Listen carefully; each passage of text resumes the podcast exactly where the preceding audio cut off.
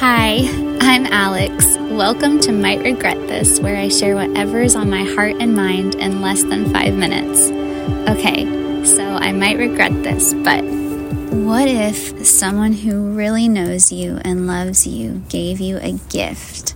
A one of a kind, irreplaceable gift that they thoughtfully and intentionally made just for you. How would you take care of this gift? How would you protect it? How would you feel it? How would you move it? How would you talk about it? How would you feel about it? Our bodies are gifts.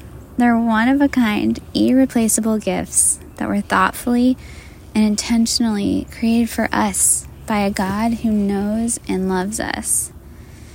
What if we cherish and embrace every line and wrinkle and imperfection and cover it with love, not because it's what comes natural to us, but because it already is. I think it's safe to say that every single one of us has insecurities about our physical appearance in one way or another. But what if we say, hey, to those insecurities and then cover them with celebration? The celebration of the gift that our bodies are alive and breathing they're the vehicles and homes of our souls that carry us through this earthly life.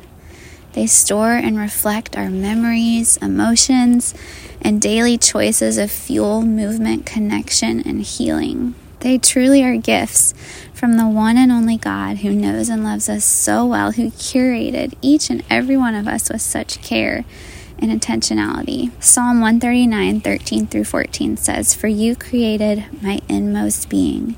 You knit me together in my mother's womb. I praise you because I am fearfully and wonderfully made. Your works are wonderful. I know that full well.